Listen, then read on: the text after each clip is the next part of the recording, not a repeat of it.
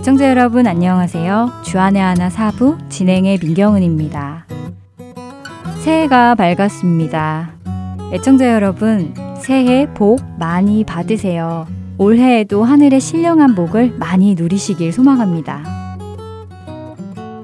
2016년 새해를 맞아 주안의 하나 사부에서도 작은 변화가 있는데요. 성경 속 질문들 후에 선지자 이야기라는 프로그램이 준비되어 있습니다. 언뜻 이름은 들어보았지만 잘 알려지지 않은 선지자들.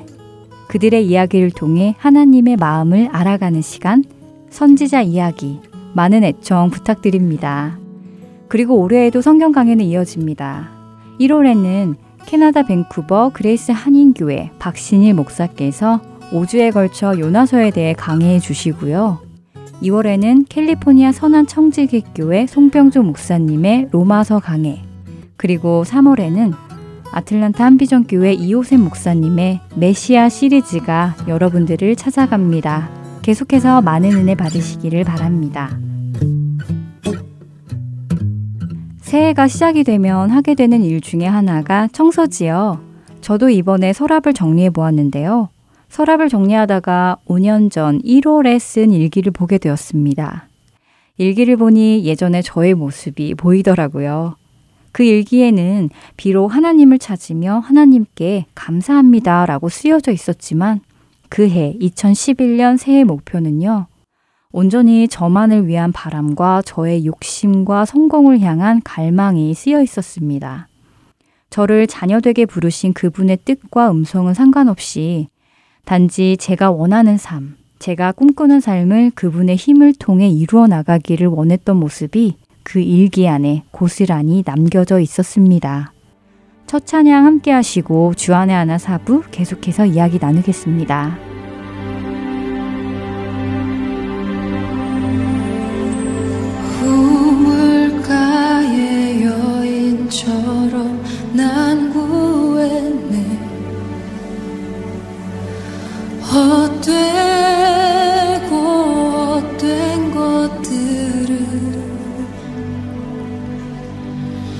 그때 주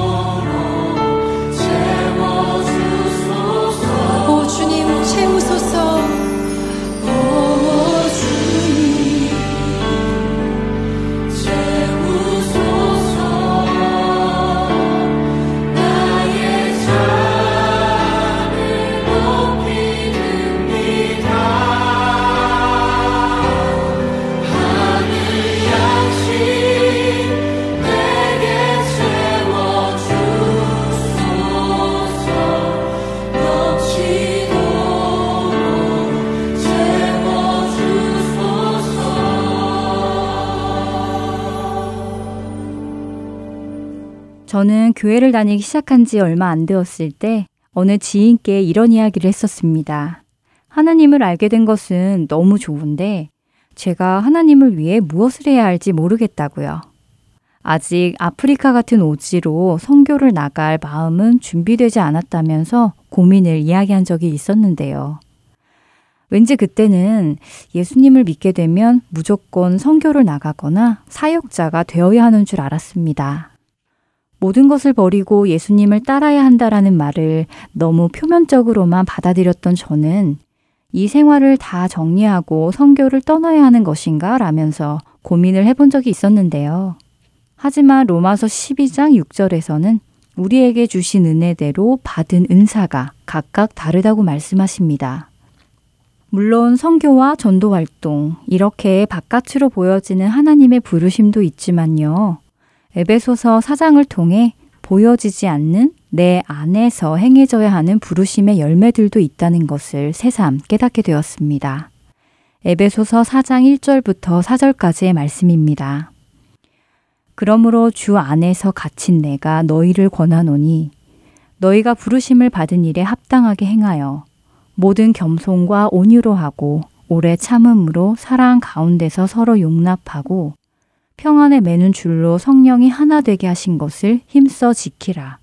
몸이 하나요 성령도 한 분이시니 이와 같이 너희가 부르심의 한 소망 안에서 부르심을 받았느니라. 복음을 전하는 것, 영혼을 살리는 일은 우리들에게 주어진 사명일 것입니다. 그러나 그런 사명자로 살아가기 이전에 먼저 우리 안에 있어야 하는 변화도 있습니다. 방금 읽었던 에베소서 4장 1절에서 4절의 말씀을 현대인의 성경은 이렇게 말씀하십니다. 그러므로 주님을 위해 갇힌 나 바울이 권합니다. 여러분은 하나님의 부르심을 받은 성도답게 언제나 겸손하고 부드러우며 인내와 사랑으로 서로 너그럽게 대하고 성령으로 연합하여 사이좋게 지내도록 노력하십시오. 몸도 하나이며 성령님도 한 분이십니다. 이와 같이 여러분도 한 희망 가운데서 부르심을 받았습니다. 하나님의 부르심을 받은 성도다움에 대해 말씀하고 계시는데요. 그 성도다움은 언제나 겸손하고 부드러우며 인내와 사랑으로 서로 너그럽게 대하고 성령으로 연합하여 사이좋게 지내는 것이라고 하십니다. 지난 저의 몇 년의 삶을 돌아보며 과연 나는 하나님의 부르심을 받은 성도답게 변화되어 갔는가라는 생각을 해보게 됩니다.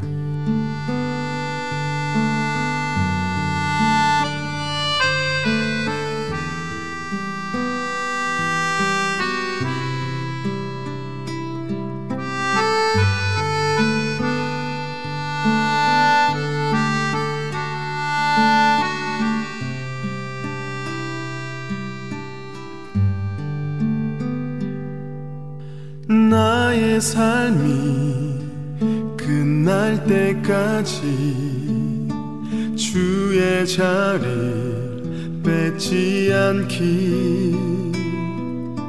나의 생각 나의 결정 매일 주께 양보하기 나의 숨이 꺼질 때까지 주의 말씀 덮지 않기. 나의 의지 나의 판단 말씀이 기초가 되기를. 내가 드러나고 있을 때 내가 높아지고 있을 때 내가 스스로 멈춰서 주보다 내가 눈에 띄지 않기를 드러나고 싶은 이 마음 높아지고 싶은 이 마음 붙드사 주보다 내가 눈에 띄지 않게 하소서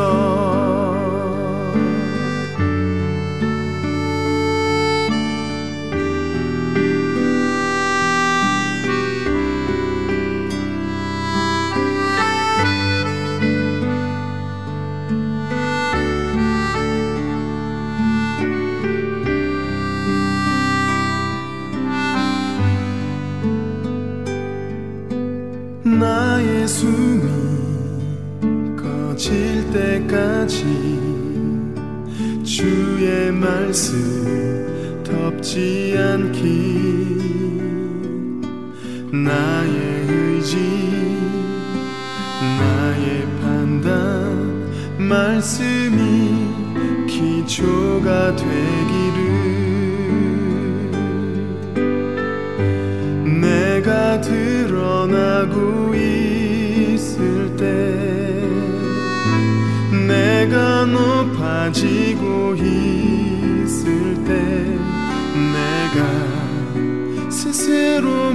멈춰서. 주보다 내가 눈에 띄지 않기를 드러나고 싶은 이 마음 높아지고 싶은 이 마음 주여 이 마음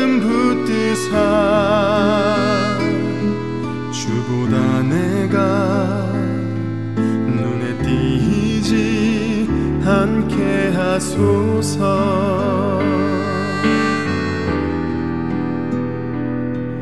내가 주보다 눈에 띄지 않게 하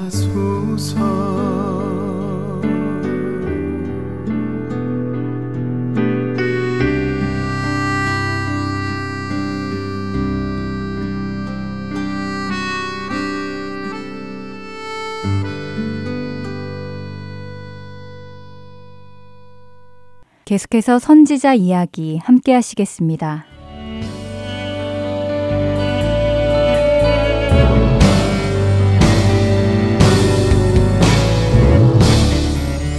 애청자 여러분 안녕하세요. 선지자 이야기 진행의 민경은입니다. 안녕하세요. 함께 진행할 최소영입니다. 아, 앞으로 새 프로그램 선지자 이야기를 통해 많은 이야기를 함께 나누고 싶네요. 네, 정말 이 방송을 통해서 저도 한층 하나님과의 관계가 더 깊어지기를 소망합니다. 아마 새해를 맞아 올 한 해 동안 성경 1독을 목표로 성경을 읽기 시작하신 분들이 많이 계시지 않을까 하는 생각이 드는데요. 저도 올해에는 성경을 조금 더 체계적으로 읽어보자 하는 소망이 있습니다. 그래서 이 프로그램과 함께 성경을 공부해 나가면 좋을 것 같아요. 네, 저도 매 새해마다 성경 일독을 계획하는데요. 보통 구약 창세기부터 읽기 시작하잖아요. 창세기와 출애굽기를 잘 읽고 레위기에서 한번 막히게 되고요. 또 잘 읽다가 왕들의 이름이 나오는 열왕기서나 역대기서에서 또 한번 막히는 것 같아요. 네, 정말 그런 것 같아요. 예, 그래서 이 프로그램에서 이러한 구약 시대의 이야기들, 특히 열왕기서와 역대기서를 커버하는 내용들이 다루어지니까요. 아마 많은 분들에게 도움이 되지 않을까 생각이 됩니다. 앞으로 우리는 이름은 들어보았지만 잘 알려지지 않은 선지자들, 그들의 이야기를 통해 하나님의 마음을 알아가려고 합니다. 그리고 이를 통해 그들이 쓴 선지서가 조금 더 우리와 가까워지기를 소망합니다. 네, 저도 소망합니다. 성경 말씀과 함께 시작하는 뜻깊은 2016년이 되기를 바라는데요. 먼저 선지서라 하면 이사야서부터 말라기까지 어 그러니까 구약의 뒷부분에 있는 책들을 이야기하는 거지요. 네, 그렇습니다. 성경책 앞에 구약 목록표를 보시면 이사야부터 말라기 순으로 나와 있는 것을 보실 수 있을 것입니다. 어, 그런데 사실 몇몇 유명한 선지자들은 알고 있지만요. 이름도 생소한 선지자들도 많은 것 같습니다. 아무래도 구약은 이스라엘 역사와 율법에 관한 이야기가 많다라고 느껴져서 그런지 잘 읽어지지가 않더라고요. 또 그 시대 이스라엘 문화나 풍습, 역사적 배경에 대해 잘 모르기 때문에 이해도 잘 안 되고 와닿지도 않고요. 네, 그래서인지 많은 분들이 신약보다 구약을 더 어려워하시기도 합니다. 하지만 어렵다고 마냥 덮어두고 있을 수만은 없겠지요. 앞으로 17개의 선지서, 그리고 16명의 선지자들에 대해 나누어 보면서요. 그와 함께 이스라엘의 시대적 배경을 생각해 볼 수 있는 귀한 시간이 되기를 소망합니다. 네, 그런데요. 시작하기 전에 궁금한 것이 있습니다. 보통 선지서를 대선지서와 소선지서로 나누잖아요. 네. 그런데 그 대선지서와 소선지서를 나누는 기준은 무엇인가요? 이미 알고 계시듯이 선지자는 하나님의 말씀을 전하는 사람을 뜻하지요. 그리고 선지서는 예언서라고도 하는데요. 그들이 전한 하나님의 말씀을 기록해 놓은 책이지요. 이중 내용이 많은 것, 장수가 많은 것을 대선지서로 분류하는데요. 대선지서에 포함되는 것이 이사야, 예레미야, 예레미야 애가, 다니엘, 그리고 에스겔입니다. 예레미야 애가는 다섯 장밖에 안 되지만 저자가 예레미야와 같으므로 그냥 대선지서에 같이 포함시키는 것이지요. 상대적으로 내용이 짧은 나머지 12개의 선지서를 소선지서로 분류합니다. 아, 그렇군요. 사실 이사야 같은 경우는 60장이 넘잖아요. 상당히 많은 양이죠. 반면에 오바댜 같은 경우는 한 장으로 아주 짧고요. 그래서 이런 양으로 구분한다는 말씀이군요. 그렇죠. 이런 양, 즉 분량을 기준으로 분량이 많으면 대선지서, 적으면 소선지서로 나누는 것입니다. 그 선지자들이 한 사역의 크기가 아니라요. 아, 사역의 크고 작음이 아니라 성경에 기록된 그 내용의 크고 작음으로 구분을 하는군요. 네. 왠지 양이 많으면 더 큰 일을 한 것 같고 이사야와 예레미야 선지자 같이 우리에게 많이 알려진 선지자들이 더 유명하게 느껴지기도 합니다만 꼭 그렇게 생각할 이유는 없습니다. 요엘, 아모스, 미가, 스바냐, 학계, 스가랴, 그리고 말라기와 같은 소선지서에 나온 선지자들 역시 하나님께서 맡기신 일들을 충실히 잘 감당했습니다. 네, 모든 선지자들은 다 하나님께 부름받아 쓰임 받았기에 크고 작음이 없을 것 같네요. 그런데요, 아까도 말씀드린 것 같이 선지서를 이해하기 위해서는 구약의 배경도 좀 알아야 될 것 같은데요. 네, 그렇습니다. 구약은 이스라엘의 역사이기도 하고 하나님 구원의 물줄기라고도 할 수 있지요. 그래서 구약을 공부하다 보면 하나님께서 행하신 구원 사역의 역사를 볼 수 있기도 합니다. 또한 이스라엘 역사뿐 아니라 주변 국가들의 정세에 대해서도 공부할 수가 있지요. 주변 국가들에 대해서도요? 네. 선지서는 이스라엘 왕조의 역사와 함께 흐르고 있어요. 다시 말해 이스라엘 어느 왕 때에 어느 선지자가 활동했는지와 같은 왕권 역사가 선지서와 함께 이어지고 있습니다. 또 이스라엘 역사뿐만이 아니라 주변 국가의 흥망성쇠와 연관되어 함께 진행되고 있는 것도 알 수 있지요. 그렇군요. 이스라엘 한 나라뿐 아니라 주변 국가까지 연관이 있다는 말씀이군요. 그러면 우리가 앞으로 나누려고 하는 선지자들의 이야기를 알기 위해서는 이스라엘의 시대적 배경과 주변 국가의 흐름을 꼭 알아야 한다는 말씀도 되겠네요. 그렇죠. 이스라엘과 주변 국가의 역사를 알아야 그 선지서들을 읽을 때 더 이해하기가 쉽습니다. 예를 들어 요나 선지자는 분열 왕국 시대에 니느웨에 가서 심판을 전했고요. 학계 선지자는 이스라엘의 포로 귀한 시기에 성전을 건축할 것을 격려했지요. 그들이 하나님으로부터 왜 그런 말씀을 받아서 선포했는지, 그 말씀들이 이스라엘 백성들에게 왜 필요했는지 역사적, 시대적 배경을 알면 더 이해하기 쉽겠지요. 네, 더 이해하기 쉬울 것 같습니다. 그때 역사적, 시대적 배경을 알면 선지자들이 왜 그런 행동을 했고 또 왜 그런 예언을 선포했는지 이해하기가 더 쉬울 것 같아요. 그렇죠. 이렇게 하나님께서는 선지자들을 통해서 이스라엘 백성들에게 그때그때 필요한 말씀을 해주셨는데요. 시대적 배경과 함께 선지자들을 공부해 본다면 하나님의 마음을 더 알 수 있을 것입니다. 그렇게 되기를 바랍니다. 좀 전에 이스라엘 왕권 역사와 선지서가 함께 이어진다고 하셨잖아요. 예.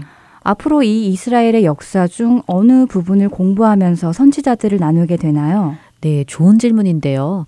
앞으로 공부하게 될 선지서들의 선지자들 16명들이 활동했던 시기는 크게 세 가지로 나누어 볼 수 있습니다.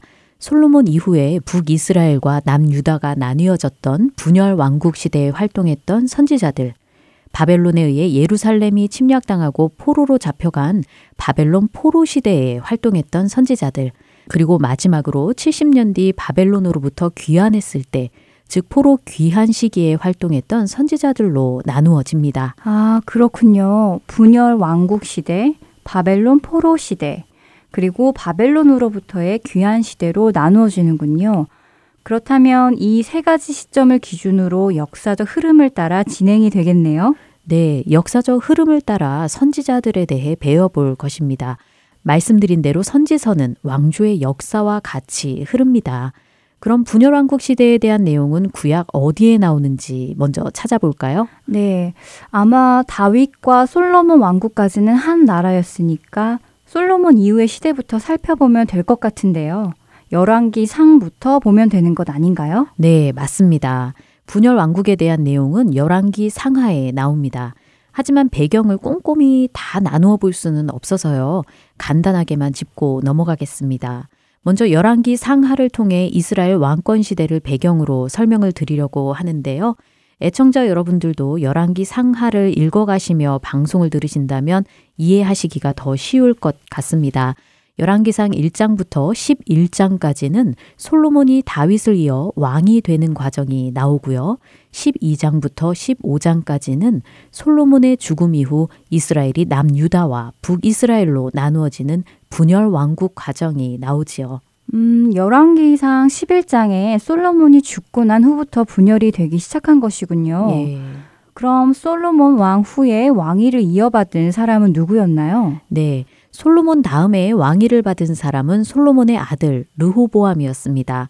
이 르호보암은 이스라엘 백성들을 잘 포용하지 못해서 르호보암의 왕위 계승과 함께 이스라엘은 남과 북으로 나뉘어지게 되었습니다. 네, 하지만 이스라엘이 남과 북으로 나누어지게 된 배경에는 솔로몬의 영향도 없지 않다고 생각이 되는데요. 솔로몬은 왕이 된 초기에는 하나님께 순종하고 하나님의 말씀을 따라 잘 통치를 했지만 시간이 흐르면서 하나님께서 금하신 이방 여인들과의 정략 결혼과 그 여인들이 가져온 우상을 섬기기 시작했잖아요. 네. 그리고 자신의 왕궁을 건축하면서 심한 노역으로 인해 이스라엘 백성들의 불만을 샀고요. 네, 그렇죠. 그래서 여로보암과 이스라엘 백성들은 자신들의 짐을 덜고자 르호보암 왕을 찾아가는데요. 그러나 르호보암은 그들의 고충을 들어주기보다는 안타깝게도 그들에게 자기 아버지 솔로몬보다 더 심하게 대할 것이라고 이야기를 합니다. 아휴, 안타깝네요. 네, 정말 안타깝죠. 그런 그의 반응에 결국 백성들은 이렇게 이야기를 합니다. 열왕기상 12장 16절의 말씀을 읽어 주세요. 네. 온 이스라엘이 자기들의 말을 왕이 듣지 아니함을 보고 왕에게 대답하여 이르되 우리가 다윗과 무슨 관계가 있느냐 이세의 아들에게서 받을 유산이 없도다. 이스라엘아 너희의 장막으로 돌아가라. 다윗이여 이제 너는 내 집이나 돌보라 하고 이스라엘이 그 장막으로 돌아가니라. 하나님은 다윗을 세우셨습니다. 다윗의 혈통을 통해 메시아가 오시는 구원의 계획도 가지고 계셨고요. 그렇게 다윗 왕조를 세우셨는데 이스라엘 백성들이 다윗 왕가를 따르지 않겠다고 선언하고 있는 것이죠. 그리고 솔로몬의 신하였던 느밧의 아들 여로보암을 자신들의 왕으로 세우게 됩니다. 어, 왠지 그들이 하나님의 집을 떠나는 듯한 느낌이 들어 아쉽습니다. 그래서 그때 이스라엘의 열 지파가 여로보암을 따라 다윗의 왕조를 떠나 북이스라엘을 세우고 남쪽에는 유다 지파와 베냐민 지파만이 남아 남유다를 세우게 된 것이지요. 네. 그렇게 남겨진 유다 지파와 베냐민 지파는 르호보암을 왕으로 세워 남유다가 되고요. 나머지 지파들은 여로보암을 왕으로 세워 북이스라엘이 됩니다. 하나님의 한 백성이 이렇게 분열되는 것을 보니 마음이 참 안 좋습니다. 예. 아, 우리도 이러한데 하나님의 마음은 어떠셨을지 정말 안타깝네요. 네, 하나님께서 세워주신 다윗의 왕조를 버리고 따로 왕조를 세운 것은 잘한 것은 아닐 것입니다. 하지만 그것보다 더 중요한 포인트가 있는데요. 이 포인트는 다음 시간에 나누어 보도록 하지요. 아, 벌써 마쳐야 할 시간이 되었군요. 첫 편부터 선지자의 이야기를 다루지 않고 배경 소개만 하게 되어 아쉽게 느껴지시는 분들이 계실 것 같습니다.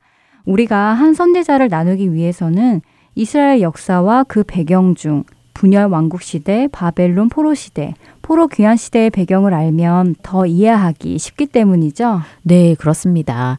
처음 시작이 지루하실 수도 있으시겠지만요. 중요한 부분이기에 함께 하나씩 차근차근 짚어보며 정리하기를 원합니다. 네, 오늘 우리는 분열 왕국 시작에 대해 나누었습니다. 솔로몬의 죽음 이후에 르호보암이 왕위를 계승했지만 결국 여로보암과 이스라엘 백성들이 다윗 왕조를 버리고 자신들의 북이스라엘을 만들게 되는 과정까지 나누었습니다. 다음 시간에는 이 다윗 왕조를 버린 것이 어떤 중요한 점이 있는지 나누어 보면서요. 계속해서 배경에 대해 정리해 보겠습니다. 선지자 이야기 첫 시간 마치겠습니다. 다음 시간에 뵙겠습니다. 안녕히 계세요.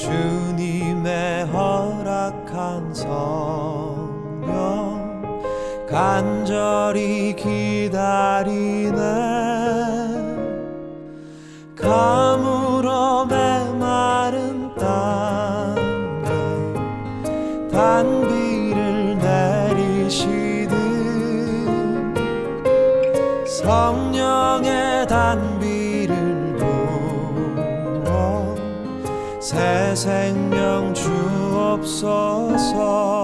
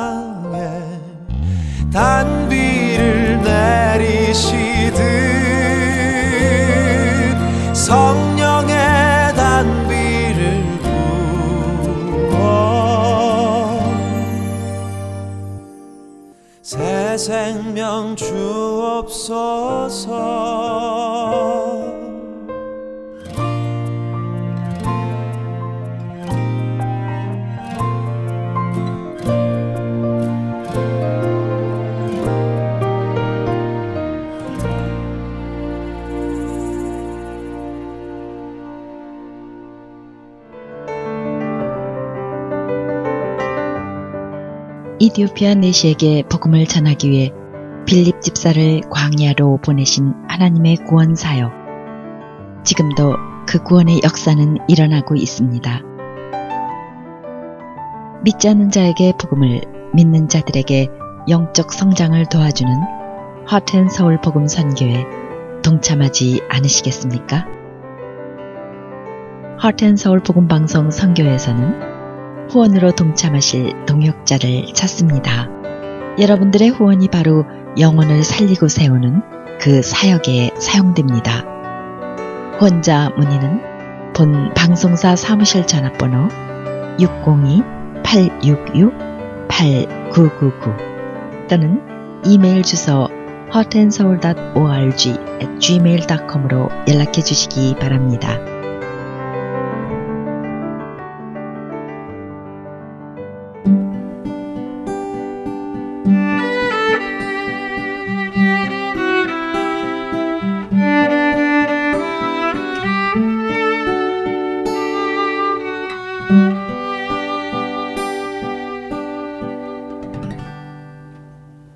강해로 이어집니다. 캐나다 밴쿠버 그레이스 한인교회 박신일 목사께서 5주 동안 요나서에 대해 강해해 주십니다. 오늘은 그 첫 시간으로 좁은 길과 넓은 길이라는 제목의 말씀 전해 주십니다. 은혜 시간 되시길 바랍니다.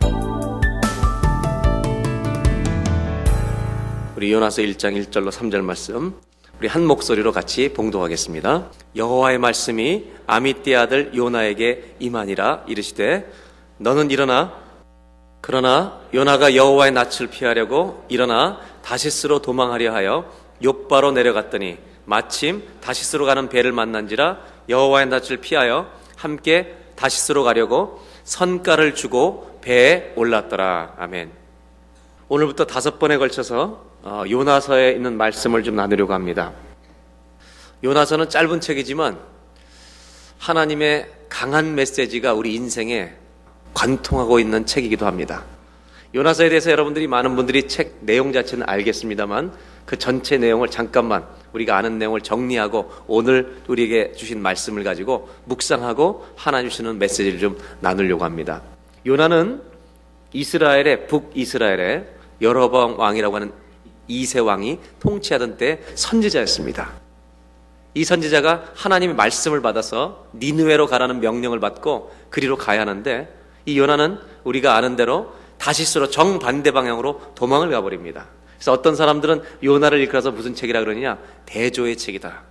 왜냐하면 하나님은 동으로 가라는데 서로 가요. 육지로 가라는데 바다로 가요. 하나님 말씀하신 대로 반대로 움직이는 거예요, 요나가. 그래서 요나는 계속 도망 다니고 하나님은 추적하시는 이야기. 이것이 바로 요나 책의 한 부분이라 이렇게 얘기할 정도로 요나는 도망갑니다. 근데 도망가는 요나에게 하나님 바다에서 풍랑을 준비하고 기다리고 계셔서 그 바다가 풍랑을 이기지 못하고 나가지 못하게끔 만들었을 때 많은 선원들이 그 배 안에서는 요나를 살리려고 육지에 되려고 노력을 했지만 결국은 살리지 못하자 제비를 뽑죠. 누구 죄 때문에 이 풍랑이 왔는가? 공교롭게도 요나가 뽑힙니다. 그래서 요나를 바다 물 속에 집어 던지고 그 요나는 큰 물고기, 하나님이 준비해 두신 물고기 뱃속에 들어가서 3일 동안 있다가 토해내는데 그가 토해낼 시점이 어떤 때냐? 하나님 앞에 요나가 내가 잘못하였습니다. 내가 잘못된 길로 왔습니다. 회개할 때 요나가 토해내져서 바깥으로 나옵니다. 그리고 니누에로 가서 말씀을 전하고 외치는데 또 요나가 마음에 안 드는 일이 벌어집니다. 니누에는 원수 아시리아 나라의 수도였는데 하나님 앞에 죄악이 상달했다는 말씀을 듣고 니누의 백성들이 전부 다 회개하자 하나님께서 그들에게 재앙을 내리기로 멸망을 선포했다가 뜻을 돌이키사 그들을 건전해 주실 때 여러분 이때 요나가 열받습니다. 요나가 너무나 삐지기 시작합니다. 내가 이럴 줄 알았다고 하나님. 이들이 회개할 거를 알면 왜 나를 여기 보냈냐고 원망하고 하소연할 때 계속해서 대들 때 하나님이 이들을 얼마나 사랑하시는지 이 마을에 이 성읍에 좌우를 분변치 못하는 자가 수십만 명이라고 그래서 하나님의 대답이 있자 요나가 아무 말도 못하는 침묵으로 끝나는 책이 요나서입니다. 요나서는 요나의 이 강한 항변에도 불구하고 요나의 마지막에는 하나님의 마음을 깨달아서 침묵하게 되는 책. 이 이야기를 통해서 사장이라는 짧은 이야기를 통해서 하나님 우리에게 과연 무슨 메시지를 전해주고 계시는 것인가? 이것을 이번 다섯 번에 걸쳐서 말씀을 좀 나누려고 하는데요. 제일 먼저 오늘 1장 1절로 3절 말씀을 통해서 우리가 좀 말씀을 나누기 원합니다. 1장 1절 말씀을 다시 보면서 하나님 우리에게 어떤 말씀을 주고 계시는가? 1장 1절 다 같이 한번 큰 목소리로 읽겠습니다. 여호와의 말씀이 예. 저는 이번에 이 말씀을 보면서 참 작은 것에 큰 은혜를 받게 됐어요. 그것이 뭐냐면 아미떼 아들 요나라는 이 단어 아미떼 아들 요나에게 하나님의 말씀이 선지자 요나에게 임하는데 그냥 요나에게 임한 것이 아니라 아미떼 아들 요나에게 임했다는 것입니다. 저는 이것을 읽는데 그렇게 은혜가 되더라고요, 여러분. 왜 은혜가 됐는지 아십니까? 아, 요나가 아미떼 아들이구나. 이것은 열왕기 하에도 나오는 얘기거든요. 아미떼 아들 선지자 요나인데 왜 이 말씀이 저한테 은혜가 됐냐면 요나가 아미떼 아들로 태어나게 하나님이 계획하신 거예요. 하나님 말씀이 요나에게 임한 게 아니라 아미떼 아들 요나에게 임했어요. 이걸 보면서 여러분 그런 생각 들지 않으세요? 아, 하나님은 요나를 아미떼라는 사람의 아들로 태어나도록 계획하셨구나. 그리고 그 아미떼가 살던 시대 아들로 태어나게 해서 이 하나님 말씀을 가지고 니누에 가서 그 말씀을 전하는 사명을 주기 위해서 이 가정에 태어나게 하셨다는 거예요. 여러분은 누구의 가정에서 태어나셨어요? 여러분 역시 이 본문을 보면서 알 수 있는 거 요나 아버지 이름이 뭐예요?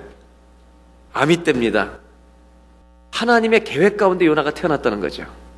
하나님이 요나를 통해서 하실 일이 있기 때문에 그 가정에 태어나게 하셨다는 거죠. 여러분, 여러분 아버지는 저는 박성로 씨의 아들입니다. 그 아버지 괜찮았어요? 여러분의 아버지는 어떠셨어요? 여러분 인생을 살면서 이 요나서가 인생에 대해서 관통하는 말씀을 주시는데 자기 인생에 대해서 불만을 가지고 사는 사람들이 꽤 있다는 걸 아십니까? 자기 인생에 대해서 불만이 있어요. 무슨 불만이냐? 많은 사람들이 자기가 태어난 가정에 대해서 불만을 갖고 있어요. 어떤 사람들은 왜? 우리 아버지 때문에 내가 고생하는 것 같아. 많은 사람들이 자기가 태어난 가정을 특권과 혜택을 받아야 될 것으로 생각하면 그때부터 불평과 불만이 시작돼요. 제가 군대 갔을 때 너무 믿음 좋은 청년을 하나 만났어요. 형제를. 그래서 제대하고도 교제를 했어요. 근데 80년대 중반에 저는 목회를 나가고 이 형제는 이제 비즈니스를 시작했는데 종로 2가에 여러분 종로수적 건너편에 YMCA 빌딩 기억나세요? 제 그 군대에서 만난 형제가 중반에 80년대 중반에 그 1층에서 브렌타노라고 하는 이랜드 계열의 회사에 오- 가게를 오픈했어요. 그리고 지하 종각 지하 상가에 이랜드도 개업을 했어요. 근데 그 브렌타노 한 가게가 한 달에 렌트비가 400만 원이었습니다. 그 당시에. 제가 86년도에 목회를 나가서 물론 시골 교회지만 한 달 생활비 받은 게 15만 원이었어요. 400만 원 렌트비를 내는 그 빌딩을 빌려서 가게를 했어요. 제가 갔다가 얘기를 들었어요. 그 빌딩의 주인이 누굴까? 내 친구가 얘기를 하는데 400만 원 열심히 벌어서 돈을 내다 보면 주인 돈 벌게 해주는 것 같더라고. 근데 그 돈을 한 달 세를 받으러 누가 오냐면 그 YMCA 빌딩 주인의 아들이 온대요. 그 얘기를 듣는 순간 아 되게 부럽더라고요. 여러분 안 그래요? 한 달에 2천만 원을 그냥 들러서 돈만 받으면 근데 그 아들이 어떻게 사냐면요. 하루에 다 먹거드니까 한 보름 동안 그앞 전체 빌딩을 그 사월세를 받는데 월세를 받는데 그 아들의 출근해서의 상황은 이제 오늘 거둘 걸 딱 거두면 종로 2가에 그 사우나 하는 데가 있었대요. 거기 가서 오후 내내 즐기다가 퇴근하는 거래요. 그걸 듣는 순간 괜히 부럽더라고요. 저는요 한 층만이라도 있어 봤으면 좋겠어. 아니 지금 그런 게 아니라 옛날에 그랬다는 거예요. 옛날에. 우리 집은요 박성로 씨 아들이잖아요 제가. 글렀어요 우리는. 저희 아버님 목회하셨잖아요 평생. 여러분 우리 인생에 대해서 돈과 혜택과 특권이라는 권리로 나를 생각하면 내 가정에 대해서 내가 태어난 자리에 대해서 여러분 불만을 갖게 돼요. 근데 하나님은 요나에게 말씀하실 때 이 요나가 아미떼라는 사람의 아들로 태어나도록 계획하셔서 그가 하나님의 말씀을 가지고 그 시대에 니누에 가서 전할 사명을 주시기 위해서 아미떼라는 가정의 집안에 계획하신 거예요. 하나님은 저를 사명이 있어서 목회하는 박성로 씨의 아들로 태어나게 하신 거예요. 근데 이거를 제가 거꾸로 뒤집어서 나는 우리 집에서 특권과 혜택을 누려야 되는 사람인데 못 누리면 내가 얼마나 힘들고 불만스럽게 살겠습니까? 그것도 고등학교 1학년 때 서울에 계시다가 시골로 가는 바람에 고1부터 대학교 졸업할 때까지 22번 이사 다녔으니까. 집도 없고 그러니까 여기저기 가고. 그러니까 여러분 저는요 인간적으로 얘기하면 아버님한테 불만 굉장히 많은 사람이에요. 여러분 거꾸로 생각해 보세요. 아 하나님은 저를 목회자로 쓰시기 위해서 어떤 사람은 목회자 가정이 아닌 데서 태어나기도 하시고 저는 목회자 가정에서 태어나게 하셔서 아버지 목회자로부터 보이지 않는 목회적 유산을 받을 수 있도록 하셔서 목회자가 되게 하셨다면 저는 얼마나 행복한 거예요. 여러분 가정에 대해서 나는 왜 이런 가정에서 태어나서 고생할까? 남들은 집 몇 채씩이나 사는데 나는 아직도 집을 마련 못하고 그런 분 있어요? 오늘 생각을 바꾸셔야 돼요. 아미떼 아들 요나에게 말씀이 임했다고는 이 표현 하나에 내 인생에 대한 눈이 열려야 돼요. 오늘 그래서 첫 번째 주시는 메시지는 바로 이 말씀입니다. 다 같이 한번 읽도록 하겠습니다. 첫째, 다 같이 읽어볼까요? 내가 태어난 가정은 특권의 자리가 아니라 사명의 자리이다. 내가 우리 가정에 태어난 것은 특권과 혜택을 받기 위해서 그 가정에서 태어난 것이 아니라 그 사명이 있기 때문에 그 가정에 태어나서 그 사명을 순종하고 나아가면 하나님의 은혜가 내가 체험하고 은혜를 맛보고 살 수 있도록 이 은혜가 임할 수 있도록 나를 그 가정에 두신 거예요. 이걸 알고 내가 살면 얼마나 내가 귀한 사람인지 몰라요. 여러분이 여러분의 가정에서 태어난 것, 제가 우리 가정에서 태어난 것이 하나님의 계획이고 그 자리는 특권을 누리라고 주신 자리가 아니라 혜택만 받고 살라고 주신 자리가 아니라 나에게 사명이 있기 때문에 우리 가정을 축복의 가정으로 만들라고 주시는 사명이 있기 때문에 나를 여러분을 우리들의 각자에 속한 가정에서 태어나게 하신 줄로 믿습니다. 그러면 삶을 보는 눈이 달라지는 거죠. 여러분 사무엘의 엄마 이름이 뭐예요? 한나 맞습니까? 사무엘의 아버지 이름 엘가나. 엘가나 기억나시죠? 한 가지 더 물어볼게요. 엘리 제사장이라고 하는 제사장이 활동하던 때 이 사무엘은 일찍부터 제사장의 성전에 가 살았어요. 엘리 제사장이 물어봤겠죠? 어린아이일 때 너 엄마 이름 뭐야? 한나요. 아빠 이름 뭐야? 엘가나요. 그럼 너희 집에 있는 아줌마 하나는 또 이름 뭐야? 분인나요. 그럼 그 사람 뭐야? 뭐라고 불러야 돼요? 사무엘이 분인나를 뭐라고 불러야 돼요? 세댁? 이모? 뭐예요? 새엄마. 맞아요? 여러분 그거 아세요? 이스라엘의 민족의 위대한 지도자 사무엘은 깨어진 가정에서 자라났다는 거죠. 자랑스러운 가정이 아니에요, 여러분. 사무엘은. 내 환경을 불평할 때가 아니에요. 내 인생을 어렵게 만드는 문제는 어려운 가정 환경이 아니라 어려운 가정 환경을 불평하는 마음이에요. 그것 때문에 인생이 망치는 거예요. 우리 청소년들 만나보면 아버지 누구셔? 엄마 누구셔? 이 질문이 요즘 어려워요. 대답하기 어려워하는 아이들이 있어요. 부모님이 이미 이혼하셨기 때문에, 재혼하셨기 때문에. 그래서 그런 가정에서 자란 아이들의 마음 속에 어떤 마음이 있어요? 왜 나는 이런 가정에서 태어났을까? 왜 나는 화목한 가정에서 태어나지 못했을까? 특권과 혜택을 생각하면 불평할 수밖에 없죠. 근데 오늘 하나님은 이 성경 말씀을 통해서 우리가 깨닫게 하시는 게 뭐냐? 네가 그 가정의 사명자로 태어난 거야. 그 가정을 살릴 사람이 그것을 깨닫는 사람이에요. 사명을 깨닫는 사람이에요. 어떤 분은요, 얘기를 들어보면 참 안타까운 일이 많아요. 아버지가 아주 술이 중독의 폭군이에요. 이 자식은 늘 맞았어. 그래서 자기 인생이 망쳤다고 생각해요. 아버지 생각하면 치를 떨어요. 왜 나는 이런 가정에서 태어나게 하나님이 하셨는지. 여러분, 특권의 눈으로 보면 원망하고 절망해야 돼요. 그런데 놀라운 사실은 하나님이 나를 우리 가정에 주신 데는 우리 가정을 살리라고. 하나님이 계획하셔서 나를 좀 쓰시려고. 나를 사명을 주시기 위해서 그 자리에 두신 거예요. 그걸 깨닫고 사는 사람은 가정을 살리고 여러분 생명의 은혜가 흘러가도록 내 자녀들에게 흘러가도록 가정을 바꾸지만 절망 속에 사는 사람들은요 불평을 대물림하게 돼 있어요. 원망을 대물림해 주는 거예요. 여러분 가정에 혹시라도 이런 불편함과 어려움들이 있었다면 그것을 물려주지 마시고 나에게 하나님 주신 사명, 이 가정을 살리라고 하는 믿음의 사명, 하나님이 원하시는 인생을 살라고 하는 나를 목적이 있어서 계획이 있어서 이 가정에 나를 두신 하나님의 그 아름답고 선하신 계획을 따라서 사명을 따라 살아서 가정을 회복시키시고 그 고난 가운데서 여러분들이 생명의 강이 우리 강에 흘러가게 하시는 사명자로 사는 축복이 저와 여러분들에게 있으시기를 주의 이름으로 축원합니다. 여러분 우리가 그런 인생의 눈이 열려야 되죠. 내가 태어난 가정은 특권의 자리 아니에요. 혜택만 받으라고 주신 자리 아니에요.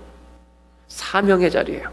은혜의 자리예요. 그 길을 우리가 걸어갈 때, 순종할 때 영이 산을 거고 내가 살고 다른 사람을 살리는 그런 역할을 감당하는 거죠. 그래서 요나는 아미떼 아들로 태어난 거죠. 아미떼 아들.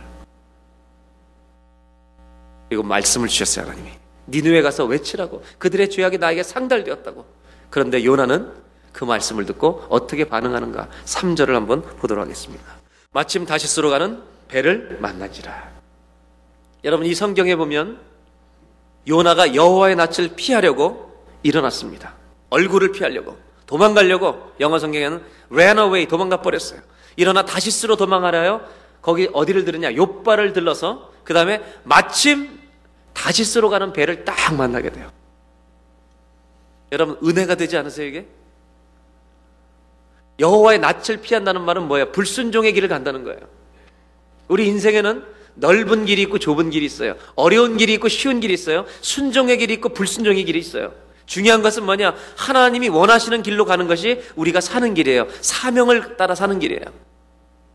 근데 요나는 어떻게 했어요? 하나님이 원하시는 곳으로 가라고 그러는데 정반대로 가는 거예요. 이걸 계획하는 거예요.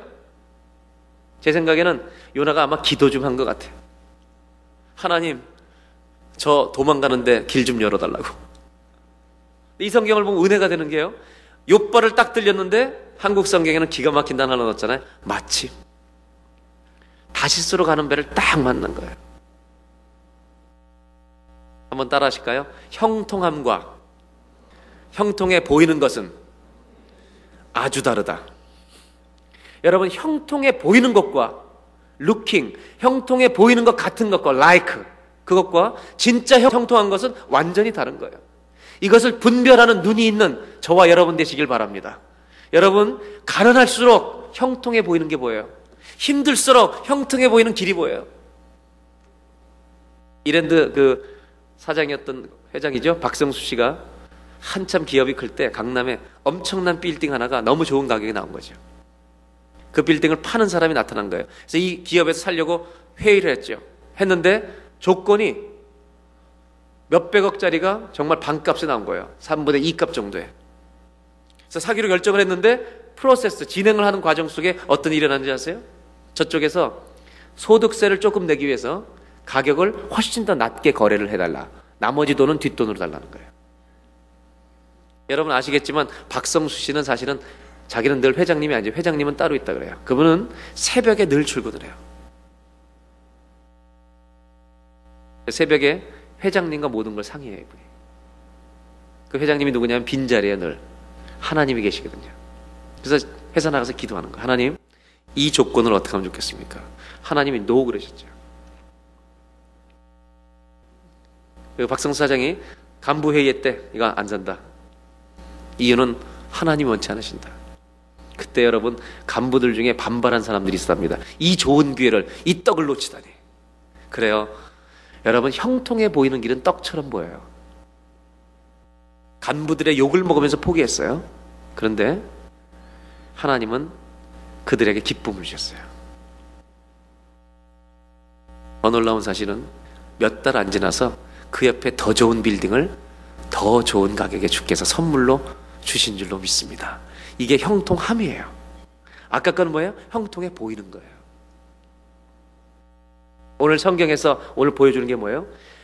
요나는 다시스로 도망가려고 작정을 했어요, 여러분. 그런데 요바를 들러서 다시스로 가는데 요바에 딱 도착했더니 바로 차가 연결되는 거예요. 이걸 우리가 뭐라 해요? 만사형통. 불순종하는데 막 길이 다 열리는 거예요. 여러분, 모든 길이 열린다고 주님의 뜻이 아니에요. 열릴수록 조심해야 돼요. 주님이 주신 것인가 아닌가 여부를 확인할 필요가 있어요. 오늘 두 번째로 이 본문을 통해서 우리에게 주시는 메시지. 하나님을 아는 신앙인들의 인생, 우리가 어떻게 가야 되는가. 두 번째 메시지를 한번 나누도록 하겠습니다. 둘째, 형통해 보이는 길보다 순종하는 길을 택하십시오. 형통해 보이는 것 같은 길로 가지 말고 어려워도 힘들어도 하나님이 원하시는 순종의 길을 가는 것이 하나님이 기뻐하시는 인생, 사명을 수행하는 자의 우리의 태도라는 거죠. 저도 신앙생활 하면서 참 이런 고민을 많이 했던 것 같아요. 눈에 좋아하는 보이는 길은요, 참 가슴이 벅차요. 야, 저로 가면 뭔가 될 것 같다. 근데 그걸 포기할 때는 아프죠. 근데 나쁜 길은 포기하고 나면 반드시 주께서 기쁨을 주실 줄로 믿습니다. 하나님이 그 기쁨을 채워주시는 거예요. 세상이 알지 못하는 기쁨이 내 안에 들어오는 거예요. 요나는 도망가는데 길이 막 열리는 거예요. 다시스로 딱 가려고 요바를 들렀는데 딱 배가 기다려 있어요, 마침. 준비된 배처럼. 그 배를 타고 망망대해로 떠납니다. 근데 성경은 이렇게 말하죠. 그 배를 타고 떠난 요나에게 요나서에 많이 나오는 단어가 하나 있어요. 동사가 여호와께서 준비하셨다. 준비하셨다는 단어가 많이 나와요. 근데 뭘 제일 먼저 준비하셨느냐? 풍랑을 준비하셨어요. 회오리 바람을 일으키면서 요나의 배를 향해서 오고 계셨어요. 우리가 어떤 길을 결정을 내릴 때 잘 생각하셔야 돼요. 형통해 보이는 길이 아니라 하나님께서 기뻐하시는 길. 하나님이 원하시는 순종의 길. 이 길을 걷는 저와 여러분들이 이번 한 주간 동안 되시기를 주의 이름으로 기원합니다. 그런데요, 이럴 수 있다는 거예요. 이 말은 요나가 선지자예요. 하나님 아는 사람이에요. 이럴 수 있다는 건 무슨 얘기냐? 우리가 몸으로 지금 예배 드리고 있잖아요. 근데 예배를 드리면서 우리 머릿속으로 이번 한 주간 동안 내가 계획하는 것 중에 하나님과 정반대되는 내가 주님을 떠나는 멀리 멀리 떠나는 그런 불순종의 계획을 꿈꾸면서 이 예배를 드릴 수 있는 거예요. 내 머리로는 지금 이렇게 잘못된 길을 알면서도 그 길을 계획하면서 예배를 드릴 수도 있어요. 예배는 우리의 잘못된 혼동된 생각들이 회복되는 것이 예배예요. 오늘 여러분, 아, 우리 안에 일주일 동안 내 생각, 내 계획, 내 마음과 감정 따라 막 하고 싶었던 그런 길을 설계하고 꿈꾸고 이 예배 오신 분이 있다면 오늘 그 길을 포기하는 축복의 예배가 되시기를 주의 이름으로 기원합니다. 그 길을 포기하는 것이 중요하죠. 형통해 보이는 길보다 순종의 길. 아브라함에게는 참 좋은 종이 한 사람이 있었습니다. 젊어서부터 아브라함을 계속 도왔던 아브라함의 종, 평생을 같이 했던 종, 늙은 종 엘리에셀이 있었습니다. 아브라함이 아들을 모리아산에까지 가서 바치다가 하나님이 살려주셨잖아요, 이삭을. 그래서 창세기 22장에 그 일이 나오고 24장에 이 아들을 결혼시키는 계획을 세우는데 하나님께서 고향으로부터 아브라함을 떠나게 하셨기 때문에 이 아브라함은 며느리감을 고향에서 구할 때 어떤 여자를 데려오려고 오려고 했냐면 고향에 살 사람이 아니라 고향을 떠나 올 사람을 데리러 오도록 누구를 파견했느냐? 자기가 평생 같이 한 늙은 종을 자기 며느리감 구하는데 보냈습니다. 며느리감 구하러 보냈어요. 근데 이 늙은 종은 가서 하나님 앞에 이 사명을 맡고 가서 아브라함 자기 주인 아브라함이 늙은 종을 구하는데 하나님 앞에 그 성에서 기도합니다. 참 어렵게 기도해요. 신부감을 구하는데 우리 주인의 며느리감을 구하는데 하나님 우리 종에게 은혜를 베풀어 달라고. 그러면서 기도하면서 약대 열필에 그 집에 신부 집에 줄 선물을 가지고 왔는데 이렇게 기도해 하나님 지금 물길로 나올 때인데 여자들이 물길로 나올 때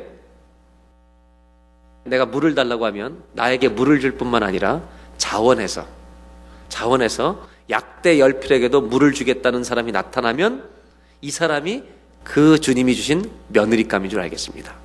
그러면서 이 사람이 했던 기도가 이런 거죠. 아브라함 하나님 여호와여 나에게 은혜를 베푸사 이 일을 순적하게 행하게 해달라고. 여러분 순적이란 단어는 두 가지 의미가 있어요. 하나는 순조롭게 성공적으로 수행하게. 두 번째는 하나님이 원하는 시간에. 이 늙은 종은요 성급하게 구하지 않아요. 여러분은 아들, 딸 결혼 출가시킨 분도 있고 이제 앞으로 출가시킬 분도 있는데 저도 딸만 둘이니까 이제는 이 걱정이 조금 돼요. 어떤 놈이 나타날까? 아직은 놈이라고 말해야죠. 주님 좋은 놈 걸리게 해주세요. 기도해야 될 거 아니에요, 여러분? 기도 안 하세요?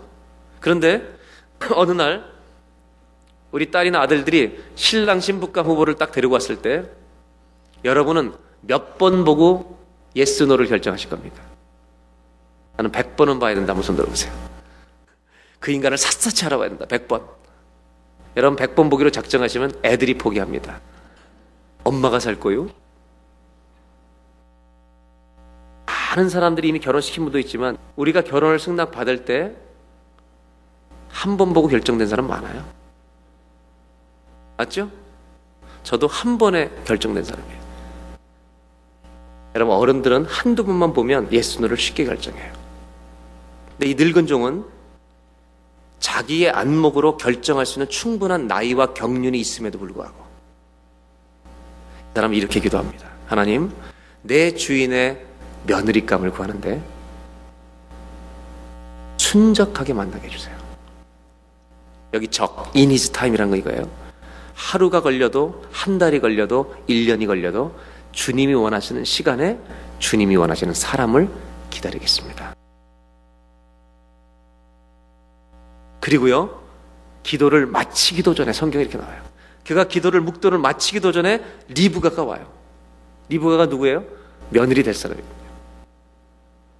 그래서 기도를 마치기도 전에 사람이 오니까 물어봤죠. 물을 달라고 그랬더니 리브가가 물을 줄 뿐만 아니라 내가 저 약대 열, 열필에게도 물을 주겠습니다. 그러니까 여러분 이 노인이 얼마나 놀랬겠어요. 근데 성경에는 전혀 놀라지 않아요. 이 노인은 침착해요. 그때 덥석 붙잡지 않아요. 이게 중요해요. 왜? 응답 가운데는요, 위장된 응답이 있어요. 좋다고 덥석 붙잡는 게 아니에요. 성경이 이렇게 말해요. 자기가 기도한 대로 응답이 왔는데도 이 노인은 신중해요. 성경이 이렇게 나와 있어요. 주께서 주신 여부인가를 확인코자 하여 그 여자가 물을 기를 때 묵묵히 기도하면서 바라봐요.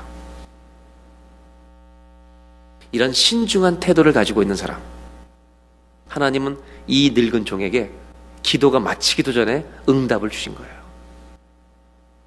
저는 그 성경 읽을 때마다 주여 이런 응답을 주옵소서. 기도가 끝나기도 전에 응답이 임하는 역사. 여러분 이런 거 한 번은 우리 인생에 있어야 될 거 아니에요.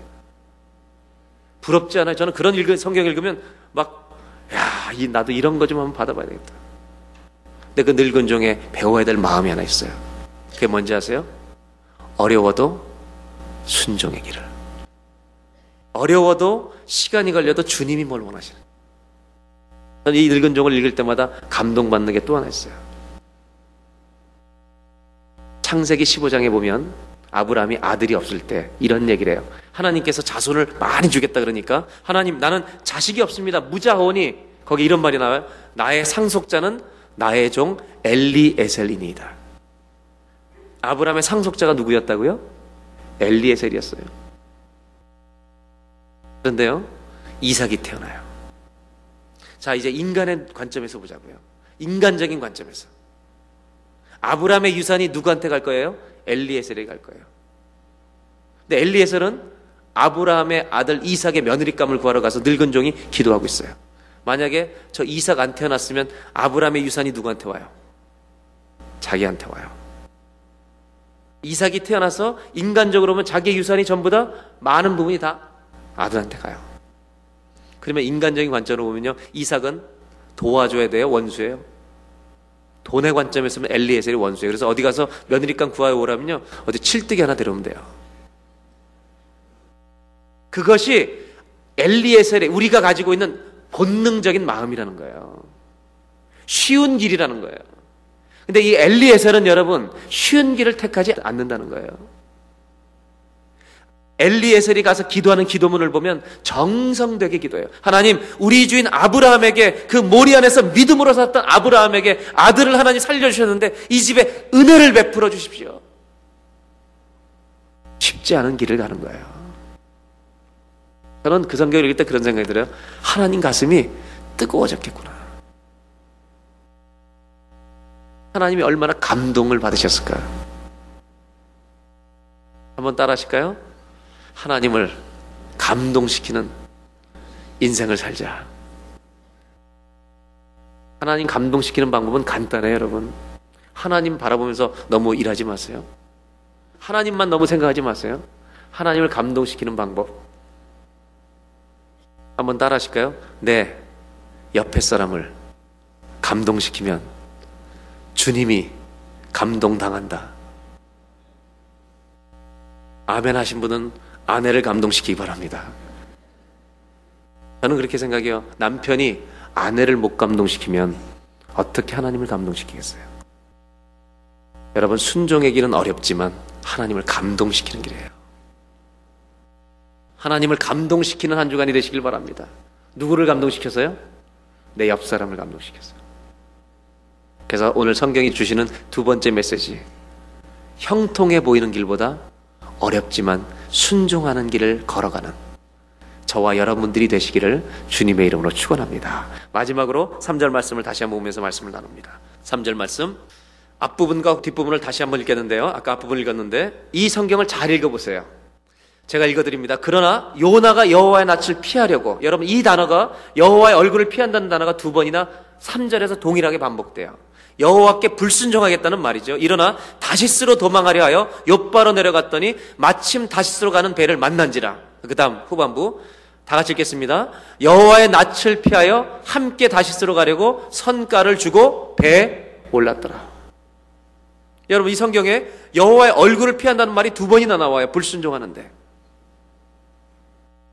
다시스로 가려고 욥바로 갔는데 마침 배를 만났어요. 그래서 다시스로 가려고 배값을 주고 배에 올랐다는 거예요. 여러분 도망가는 놈이 오토바이 타고 하는지 배 타고 하는지 뭐가 그렇게 중요해요. 이 3절 읽어보면 너무 자세히 기록하고 있어요. 왜 이렇게 자세히 기록할까? 전이 성경을 읽다가 갑자기 전광석과처럼 하나님께서 아 이거구나 딱 깨닫게 해주신 게 있었어요. 이거였어요. 우리가 죄를 질 때, 죄를 짓고 행동으로 옮기기 시작할 때, 하나님은 우리의 행동을 현미경으로 관찰하세요. 우리가 악한 생각을 행동으로 옮기기 시작할 때, 구체적으로 다 기록하세요. 우리 모두는 요나서를 다 가지고 있는 사람들이에요. 어떤 사람은 전집이 있어. 일생에 전집으로 써야 돼, 이거는. 불순종의 책. 저는 이 구절 3절을 보면서 그런 생각이 들어요. 여러분, 이걸 정리하면 이렇게 쓰면 돼요. 요나가 다시스로 도망갔다. 이렇게 하면 끝나는 구절이 요나가 여호와의 낯을 피하려고 다시스로 도망가려고 계획을 세워서 욥바에 갔더니 마침 배를 만났는데 그 배를 만나서 오른지라 그 다음 또, 또 이어져요. 여호와의 낯을 피하여 함께 다시스로 도망가려고 배값까지 치르고 그 배에 올랐더라. 너무나 자세하잖아요. 난 이걸 보면서 우리가 주님 앞에 그걸 알았으면 좋겠어요. 우리가 주님 앞에 죄를 지을 때 하나님은 현미경을 놓고 우리를 보세요. 디테일하게 다 알고 계세요. 왜 그러실까요? 전 이걸 하나 알게 됐어요. 이 구절을 읽으면서 아, 하나님이 하고 싶은 말씀이 있으셨겠구나. 요나가 도망가는데 요나를 보면서 하나님이 뭐라고 말씀하시고 싶었을까? 제가 하나님 마음을 생각해 보니까 이런 말씀을 하셨을 것 같아요. 요나, 너 갈 거니? 너 나를 떠나갈 거니? 너 그 길을 정말로 갈 거니? 너 내가 원하지 않는 길로 정말 갈 거니? 여러분, 요나는 하나님의 음성이 들리지 않기 때문에 감정과 육신의 음성이 백배 크게 들려요. 하나님의 음성이 들리지 않는 사람은 육의 소리가 가장 크게 들려요. 하나님은 요나에게 말씀하고 싶은 게 있었어요. 너 정말 그 길 갈 거야? 요나는 배를 탑니다. 그리고 그 길을 가는 거죠. 그때 요나의 마음이 뭔지 아세요? 내가 멀리 멀리 가면 여호와는 나를 잊으실 거야. 내가 떠나가면 주님은 나를 잊어버리실 거야. 안 찾으실 거야. 사랑하는 여러분, 젊은 시절에 가출해 보신 적 있으세요? 가출. 출가가 아니라 가출. 외박이 아니라 가출. 가출과 외박의 차이는 부모님께 알리느냐 안 알리느냐에 달려 있는 거예요. 노티스를 주면 외박이고 없이 가면 가출. 저는 고등학교 다닐 때 제가 가출한 것이 아니, 저는 가출할 필요가 없었어요. 부모님과 떨어져 살았으니까. 가출할 수가 없어 저는 해볼 수가 없었어요. 근데 고등학교 때 가출한 애들이 있잖아요. 가끔 학교가 나타나서 야 나 집 나왔어 막 이러고 우리는 영웅처럼 봐요. 야 저 자유 저 나 언제 누려보나 저거 저거 야 막 담배도 마음대로 피우고 야 술도 마음대로 먹고 막 그 술 담배 하는 애들은 너무 부러워가지고 야 근데 그거 아세요 여러분? 가출의 화려함은 3일 되면 거지 되는 거예요. 걔네들 다 비참해져요. 꼬리 다 내리고 들어가요. 아버지가 어때요? 어머님이 어때요? 가출한 자식을 기다리고 찾지 않는 부모가 어디 있어요? 여러분 가출한 자기가 가출했는데 아버지가 안 찾아요? 속이 시원해요? 성경은 뭘 보여주시는지 아세요? 아무리 멀리 떠나도 요나가 아무리 멀리 떠나도 하나님은요 요나 인생에 늘 옆에 계세요. 바다로 가는데도 그 옆에 있어요. 도망자의 인생은 안식이 없는 거예요. 우리가 이번 한 주간 동안 가정에서 직장에서 또 일터에서 친구를 만나서 살지만 내 마음이 내 영이 도망자처럼 살면 불안한 거예요. 하나님이 원하시지 않는 길로 내가 가면 여러분 우리 안에는 평안이 없어요. 하나님은 오늘 마지막으로 요나를 통해서 말씀해 주시는 메시지가 있어요. 셋째, 도망자의 삶에서 사명자의 삶으로 전환하십시오. 우리는 자유인인데 주님을 떠나면 도망자가 되는 거예요.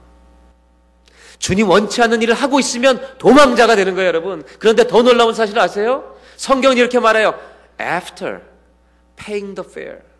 요금을 지불하고 그 짓을 한다는 거예요. 여러분, 우리 죄를 질 때 돈을 써가면서 죄를 짓는 거예요. 내 인생을 허비해 가면서 죄를 짓는 거예요. 우리는 노력하면서 죄를 짓는 거예요. waste of time, waste of money. 죄 짓는 거 힘든 거예요, 여러분.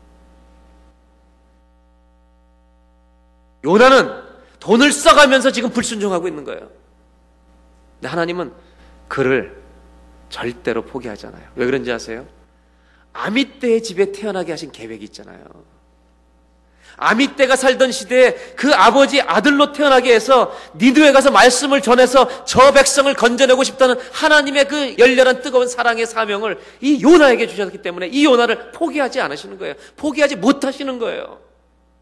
하나님 우리를 죽는 날까지 포기하지 않고 찾아오실 거예요. 그래서 십자가상의 강도에게 주님은 마지막까지 건지는 기회를 주시는 거예요. 하나님은 우리를 버리지 않아요. 요나는 멀리 가면 잊으실 줄 알았어요. 시편 139편에 이런 말씀이 있어요. 그래서 다 같이 한번 보겠습니다. 시편 139편 내가 주의 신을 떠나 어디로 가며 주의 앞에서 어디로 피하리이까 피할 수 있는 것이 없대요. 하늘에 올라갈지라도 거기 계시며 음부의 내 자리를 펼지라도 하나님은 내 옆에 거기 따라다니신다는 거예요.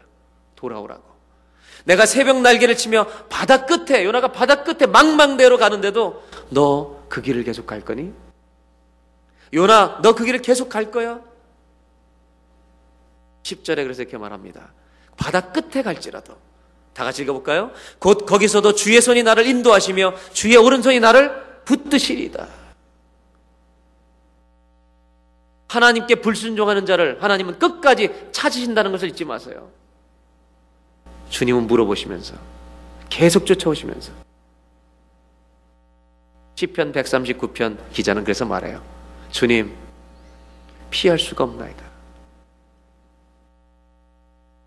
이 성경에 보면 여호와의 낯을 피하여 영어 성경에 두 가지 표현이 있어요. run away 도망갔다는 거예요. 또 하나는 flee라는 말 flee from God. 여러분 우리가 주님의 말씀에 도망가야 될 길을 택하는 게 아니라 주님께 돌아가야 될 줄로 믿습니다. 우리의 인생길은 넓은 길로 내 마음대로 내 기분이 내킨 대로 살아가야 되는 인생이 아니라 하나님이 나에게 원하시는 그 사명이 뭔가를 찾고 순종하기 위해서 하나님께로 돌아가는 하나님 원하시는 곳을 향해서 가는 그런 믿음의 길, 순종의 길이 될 때 여러분 내가 내 가정을 살리고 내 주변을 살려내는 은혜의 자리로 내가 태어난 가정이 은혜의 자리로 바뀌는 역사가 나를 통해서 주님이 행하실 줄로 믿습니다. 그런 역할을 감당했으면 좋겠어요. 위험한 자유를 즐기시는 분이 있습니까? 불안한 자유를 불안하게 누리고 있는 분이 있습니까? 오늘 그 길을 중단하는 예배가 되시길 바랍니다. 하나님은 요나를 포기하지 않으세요. 절대로 포기하지 않으세요. 근데 요나를 포기하지 않는다는 말에 참 기가 막힌 단어가 있더라고요. 끝까지 요나를 찾으세요. 하나님은 요 문제만은 나를 끝까지 찾으신다. 믿으세요? 돌아오세요. 주님께 좋은 말로 할 때 돌아오세요. 기도하겠습니다. 우리 가정, 내가 태어난 자리에 대해서 불평하지 않는 하나님이 나를 이 가정에 계획하셨다는 사명이 있어서 은혜의 자리로 만들라고 나를 보내셨다는 믿음으로 사는 자들이 되게 하여 주옵소서. 오늘 이 예배 가운데 가정이 복잡한 사람들이 있습니까? 한탄하고 있는 분들이 있습니까? 나는 다른 데서 태어났으면 좋았을 거라고 원망하며 살고 있는 사람들이 한 사람이라도 있다면 하나님 오늘 회복되게 해주시기를 원합니다. 나를 보는 하나님의 눈을 갖게 해주시기를 원합니다. 그렇습니다. 나에게 사명이 있고 그 자리를 은혜의 자리로 만들라고 나를 우리 가정에 태어나게 해주신 것을 믿습니다. 감사로 남은 인생을 살아갈 수 있는 은혜를 허락하여 주시옵소서. 하나님 우리로 하여금 인생의 길을 선택할 때 형통해 보이는 것에 넘어가지 않도록 어려워도 순종하는 길을 갈 수 있도록 우리를 꼭 붙들어 주시기를 원합니다. 그래서 하나님, 하나님의 사람으로 세워지게 하여 주시고, 나를 통해 하나님의 진정한 형통이 흘러가게 하여 주시옵소서. 하나님 감사합니다. 이번 한 주간 동안 살 때에도 도망자로 하나님 원치 않는 불안한 자유를 누리지 않게 해주시고, 하나님께로 돌아가는, 하나님이 기뻐하시는 길로 나아가는 좁은 길을 선택하는 생명의 사람들, 하나님의 관계가, 사랑의 관계가 끝나지 않고 이어지는, 더 깊어지는 그런 한 주간이 되게 하여 주시옵소서.